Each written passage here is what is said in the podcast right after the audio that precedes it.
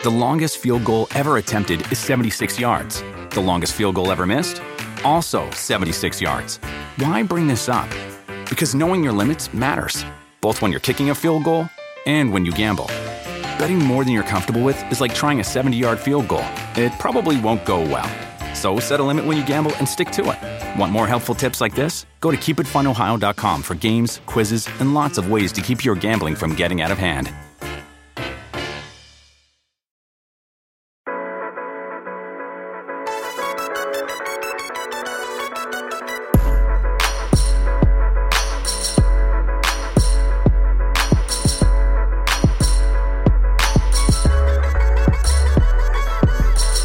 Welcome to a good football show. My name is Pat Kerrane, and I am joined by John Daigle, NBC Sports Edge, to go over Week 13 waiver wire additions. Daigle, how's it going? Everything going well. We are coming off one of the most injury riddled weeks I'd say we've had.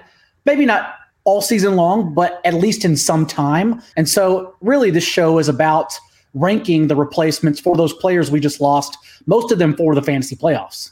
Yes. So let's get right into it. I think the biggest injury, I mean, there was a ton of injuries. So, in, in a way, this, you know, you could debate this, but Christian McCaffrey going down, going to IR, now season ending IR. His replacements are obviously not going to be nearly to the level of talent, but there's now a ton of opportunity available in Carolina. And we have some sense about how this is going to go since he missed a big chunk of the season already. So, how are you viewing the Panthers' backfield? For starters, we will rank them at the end, but we won't be talking about Alexander Mattison and Kene Nwangwu beyond this little segment right here because Mattison should be rostered everywhere. Mm-hmm. Very obviously, the clear cut option and the top pickup wherever he's available. Cook reportedly will miss the next two games, and we saw Mattison's usage in two starts without Cook this year 51 to 57 RB of the running back carries for Minnesota, and then 100%, all 15 of their running back targets in that time. Elite top end RB1 usage you want to chase.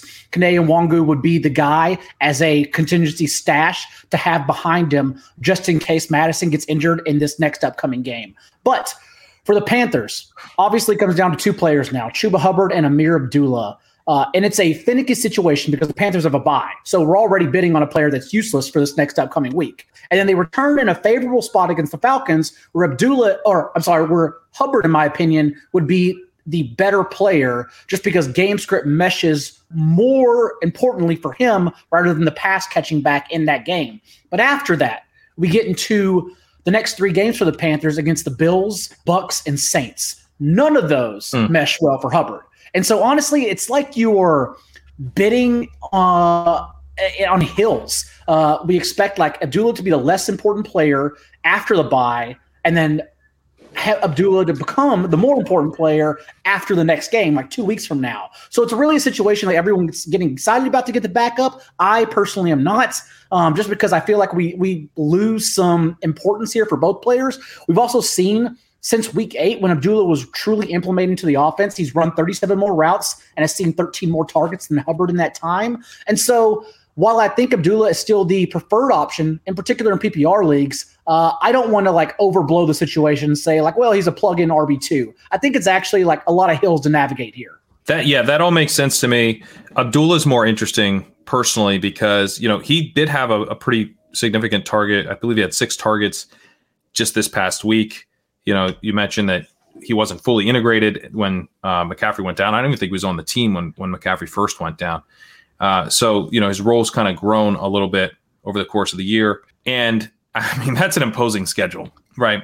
Yeah. The Buccaneers, the Saints, I mean, two great run defenses, the Bills probably losing at least two or three of those games. The Panthers also struggling a ton offensively. They're not like they're going to be putting up points. The defense, which has also been very good, now starting to show some cracks. So I agree. I think Abdullah's uh, more interesting, but it's like one of those things where, you know, playoff depth, a lot of waiver wire, uh, they're, they're closing soon. So I actually would go fairly aggressively.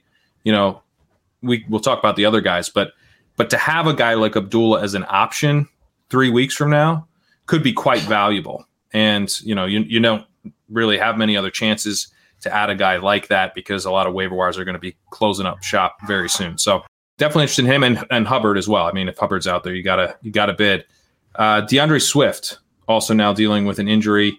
Uh, it sounds like he's not going to play this week, but maybe you know he might be back fairly soon. Uh, what are your thoughts on the Lions backfield? If you're in the playoffs and really you're just trying to protect yourself, Abdullah would make sense, like you said, because we know it's pass passing game scripts for the Panthers two weeks from now. And so, like, just in case wait, free agency closes for you and you have to fill in for a starter, well, here I have this high floor PPR option. I'll just take that and just hope my opponent is also dealing with the same thing in case one of your starters gets injured. Otherwise, though, I think Jamaal Williams the best stash pickup behind Alexander Mattison wherever available. Uh, both Godwin Igwebuike and Jermar Jefferson were active on Thanksgiving, and Jamaal Williams still outsnapped both by a combined 31 to 9 and handled 20 of the 21 remaining backfield touches behind Swift. And the Vikings and Broncos in Detroit's next two games are actually favorable matchups. So just a touch base low end RB2 and the hellscape that is the injured running back position. Like I think Jamal Williams is actually a, a pretty safe weekly play. Yeah, like I, I, feel it to me, he feels kind of like a better version of Alex Collins if you were plugging him in for a while, or you know, kind of like in that like mold of running back, but like a better version because you're probably getting a few more targets. Um, and he's he's played pretty decently this year, totally competent running back. So, yeah, if you're trying to make the playoffs, you're trying to push for the playoffs. I, I prefer Williams, and you know, you could argue that you maybe just prefer Williams straight up. I probably prefer Abdullah if I'm looking pretty locked into a playoff spot because Swift also seems like he'll be back fairly soon. That's fair. I think it's going to be two games, but then again, we're talking about the fantasy playoffs that could go on for the next four weeks. So totally fine. If Swift were out beyond two weeks from now, that would just be a guesstimate. Like we, we truly don't know. Where at least we know McCaffrey is out for the entire year now. Yeah. Okay. Let's go to Miles Sanders, who had tweaked his ankle. Uh, we also had Boston Scott lose a fumble, which kind of cost the Eagles the game. You know, it was one of these things where they're trying to drive down on the final play. Uh, final, they have a final drive. If they score a touchdown, it wins them the game. They're you know three plays into the drive or whatever, and he coughs it up. So losing the game might be a bit strong, but it was not a great time for him to lose a fumble. So then we saw Kenneth Gainwell actually be out on the field for their last drive, coming back to life. You know, kind of the Undertaker meme uh, for Kenneth Gainwell. So what are your thoughts on how we're handling the Eagles backfield. I would still definitely trust Scott significantly over Gainwell. Uh, we maybe like maybe he win the doghouse for that last drive. I highly doubt it though, especially if we're looking at only two available running backs and Sanders is week to week. Scott handled 15 carries. Gainwell didn't get a single carry. Gainwell actually ran 11 routes on his 11 snaps, strictly uses a pass catching back, mm-hmm. which does give him a higher floor if there are only two available running backs there. But we're talking about Scott, if that is the case, being a 20 touch option. Uh, and in the short term, they get the Jets this upcoming week. So I would still, I would still comfortably love to roster Scott if Sanders is out. Yeah. And one thing I'll say with Scott is that, like, it seemed that Scott might be dead even with Sanders before the ankle. Uh, they were like very much in kind of a committee in that game. You know, so if you look at Scott's usage, it's definitely inflated by Sanders' ankle, mm-hmm. but uh, it, it's not entirely caused by that. I think he would have. You never know what the like how teams are going to handle this fumble stuff, but given how quickly and how totally they'd face Gainwell out, I, I agree. I think Scott's the play here, and also like pretty interesting play if you compare him to Jamaal Williams. Like he has a chance to have more value down the line than Williams, maybe slightly more. Uh, may, maybe won't be like that much more, but you know he might be as good of a fill-in option, maybe better, and then you could have more, you know, of a, a kind of like a one A type of. You got an out to like a one A type of player down the stretch. What do you what do you think about that? That's the thing. If uh, we knew the exact timelines for Swift and Sanders, then Williams and Scott would be stronger options significantly over Ameer Abdullah, since we're just nitpicking one particular role, whereas these other two players will likely have both roles to themselves. Uh, maybe a little bit of committee behind them, but I don't expect the guys behind them to mix in significantly, Gainwell included. And so that's why I prefer to still bid on uh, Jamaal Williams. And then I'd go Ameer Abdullah, and then Boston Scott, and then Chuba Hubbard, and that's how I'm ranking them. Yeah, that also makes sense too. Do we have a clear sense of, of how likely Sanders is to miss this week in the first place? No. Uh, all we know he, is he ankle. came back to the game after mm-hmm. the ankle injury, so it, it might be the case that he doesn't miss any time at all. Absolutely. usually we have a better idea of how injuries are going to shake out around this time. But now this one, since there were so many, um, there seem to not be hard reports just yet on that. Yeah. Okay. I agree. I think I would have I would have Scott behind the other guys then. Um, so okay, so we talked about the Viking situation. Any other of these kind of running back injury replacements that we should cover before we get to deep cuts? The only other one I would say is Matt Breida. Not really an injury replacement. And Devin Singletary out snapped him on Thanksgiving 45 21 with Zach Moss in his first game getting healthy scratched. Singletary also ran 26 routes to Breida's nine, but Buffalo was actually leaning on Breida early until he ran the wrong way on a screen pass. And then he got put in the doghouse until the fourth quarter. Uh, so I just wonder if that was just a learning curve. And then they come back out and use Breida heavily again over Singletary. That's kind of the way I'm leaning. So I think Breida is worth an ad as well. Oh yeah, I like that one too. Another question here about uh, I feel like this this is kind of pre deep cuts level question. The Deebo injury, Brandon Aiyuk and Elijah Mitchell.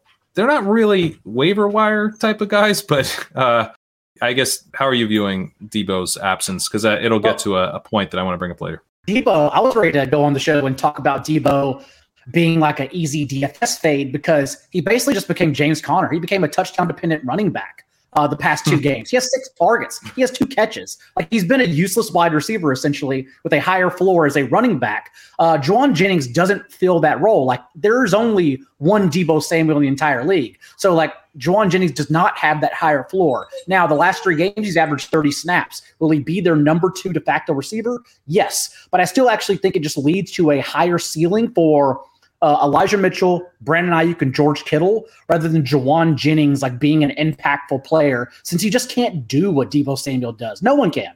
Yeah, although I think Brandon Aiyuk has been disappointing enough this year, and you know Jauan Jennings had uh, almost two touchdowns in mm-hmm. the game uh, last week.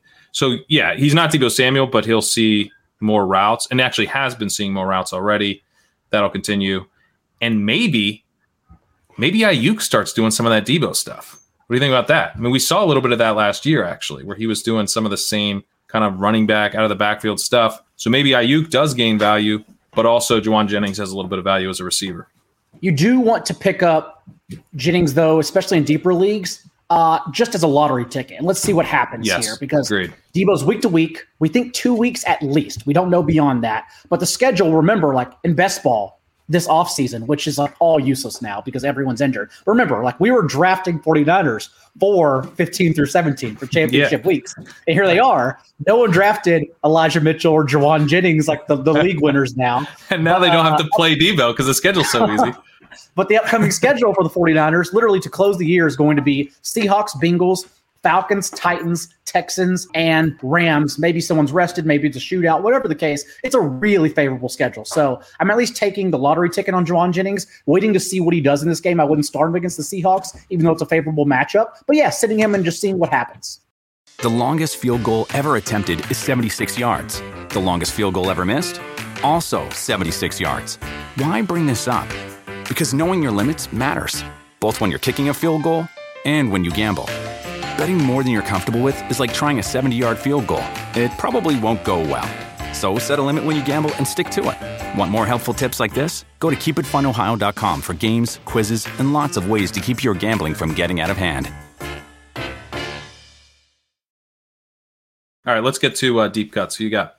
Kendrick Bourne is 12th in fantasy points per game among all wideouts, a weekly wide receiver one since week three. And because receivers, you know, we talked about Jauan Jennings, are so thin on the waiver wire this week, Bourne is a totally acceptable option to pick up. But I would note the Patriots have a buy and or the Bills on their schedule over the next month. They literally pay the Bills twice in that span. And so it essentially makes Bourne like a tough sell in three of the next four weeks. So I, I would not bid heavily. I bet in other waiver wire columns, you will see Bourne discussed heavily as like the Patriots' number one receiver. Note the schedule. Note you're not getting him during their bye, of course. And so just be very cautious about that.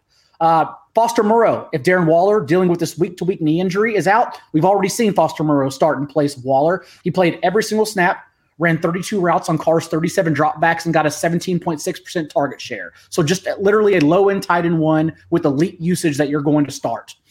Everyone wants, I'm sure, an update on the Texans backfield. And uh, David Johnson got 10 touches in the first quarter and a half, and then he got injured. He tried to come back on, got another carry, took, got taken off the field because he was still very clearly injured. So now that leaves Rex Burkhead, Royce Freeman, who basically didn't get any time at all in his first active game this past week, uh, Scottie Phillips, who again still dealing with an ankle injury. So we are potentially, yeah, if you're very desperate, we are potentially looking at 20 touch Rex Burkhead. I don't know if that's good or bad, but it's there. It's in existence. So oh, just take that wherever you want. Uh, Let's go. Darrell Henderson is dealing with a quad injury, apparently, because of course he is. Darrell Henderson, I don't think Darrell Henderson has been healthy one time this week. So Michel's not even mixing in for a role. He just literally comes in because Henderson gets injured every week. Uh, and so right now, it's going to be day to day. Henderson, it seems like he's going to be limited this entire week at practice, and he's going to be a game time call. So Michel's out there if you also want to stash him just in case you get him this week. James O'Shaughnessy played one full game prior to going on into reserve in yeah, 2021 BDA before Dan I Arnold. touted him after that game. and he ran a route in that one game. You touted him on 78% of Jacksonville's dropbacks. And I would imagine he gets treated as the same since now we lost Dan Arnold most likely for the entire year. And I think uh, Shaughnessy is actually a good tight end premium pickup since there's just nowhere else they can go or play at that position. And then finally, unless you have some more to add, uh, Darius Slayton ran just one fewer route than Kenny Golladay. If you're desperate, yes, Kenny Golladay was peppered under Freddie Kitchens for seven targets, but also like it's not the same Kenny Golladay. It's a worse offense still, and so uh, Slayton may even be the more explosive option if Kadarius Toney and Sterling Shepard are out again this week.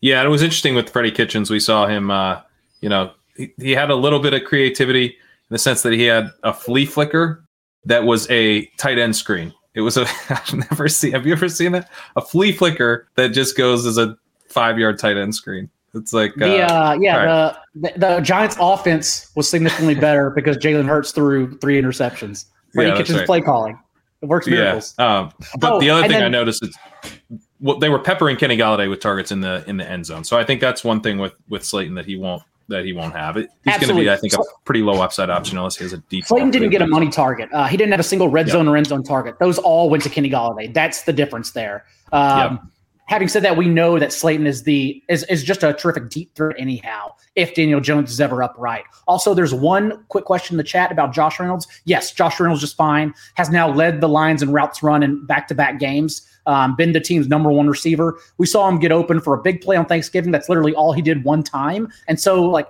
I still question his ceiling. I don't even know if he has 100 yards in his bag. And this Lions offense that leans on the run since Dan Campbell took over play calling. But sure, like wide receiver four or five who's going to be out there every single snap. Absolutely. The other guy I would mention is uh, Austin Walter, the Jets guy, who uh, kind of came out of nowhere. And look, I mean, we saw three man rotation on the Jets. That's disgusting. We don't really want any parts of that. But as like a very cheap stash them and see how the situation develops type of play, I like it because Carter's going to be out a while, and you're betting against Tevin Coleman, which is something I'm very comfortable doing. Right. So the hope is that Coleman they realize very quickly this isn't going to work with him getting a big role, and that role goes to Walter instead of Ty Johnson, which seems pretty realistic to me, given that the opportunity arose for them to install Ty Johnson in as kind of the classic lead back. And they didn't do that. They, they included this third guy that no projections were accounting for. You know, no one assumed he would have any kind of role at all. So he's definitely a little bit interesting, not as someone to start right now, but just to like have as the last guy on your bench. And also, as Francis notes, um, be aware that Howard's coming back. Correct, but also Howard's week to week. Like we don't know when he, we're getting him back either. I think that's a about it for the injury replacement waiver wire podcast. yeah, this was a fun one.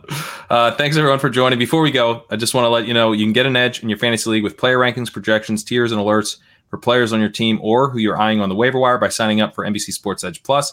You can do it at a discount using the code GOOD10 to get 10% off your annual subscription. And we're headed down the backstretch of the NFL season. And the NBC Sports Predictor app, powered by PointsBet, has you covered with Sunday Night 7. We're giving away a shot to win $1 million every Sunday night throughout the rest of the regular season. It's free and easy to play, so predict what will happen between the Broncos and Chiefs for a chance to win. Download today from your app store or visit NBCSports.com slash predictor. The other key thing here, check out Daigle's waiver wire article. That's going to have all the additional context that you need to make the right pickups this week. One of the most critical weeks, as much as we joke about, you know, the injury replacement stuff you got to get these pickups right because we're headed into the playoffs. these guys might help you win and a championship. As Permar says, also read Pat's walkthrough. Oh, thanks, Permar. Appreciate that. Uh, yeah, that, that's out on uh, Friday, so check that out if you get a chance. And we will be back here next Monday at halftime to cover uh, one of the final waiver wires of the entire season. Thanks again for joining us. We'll see you later.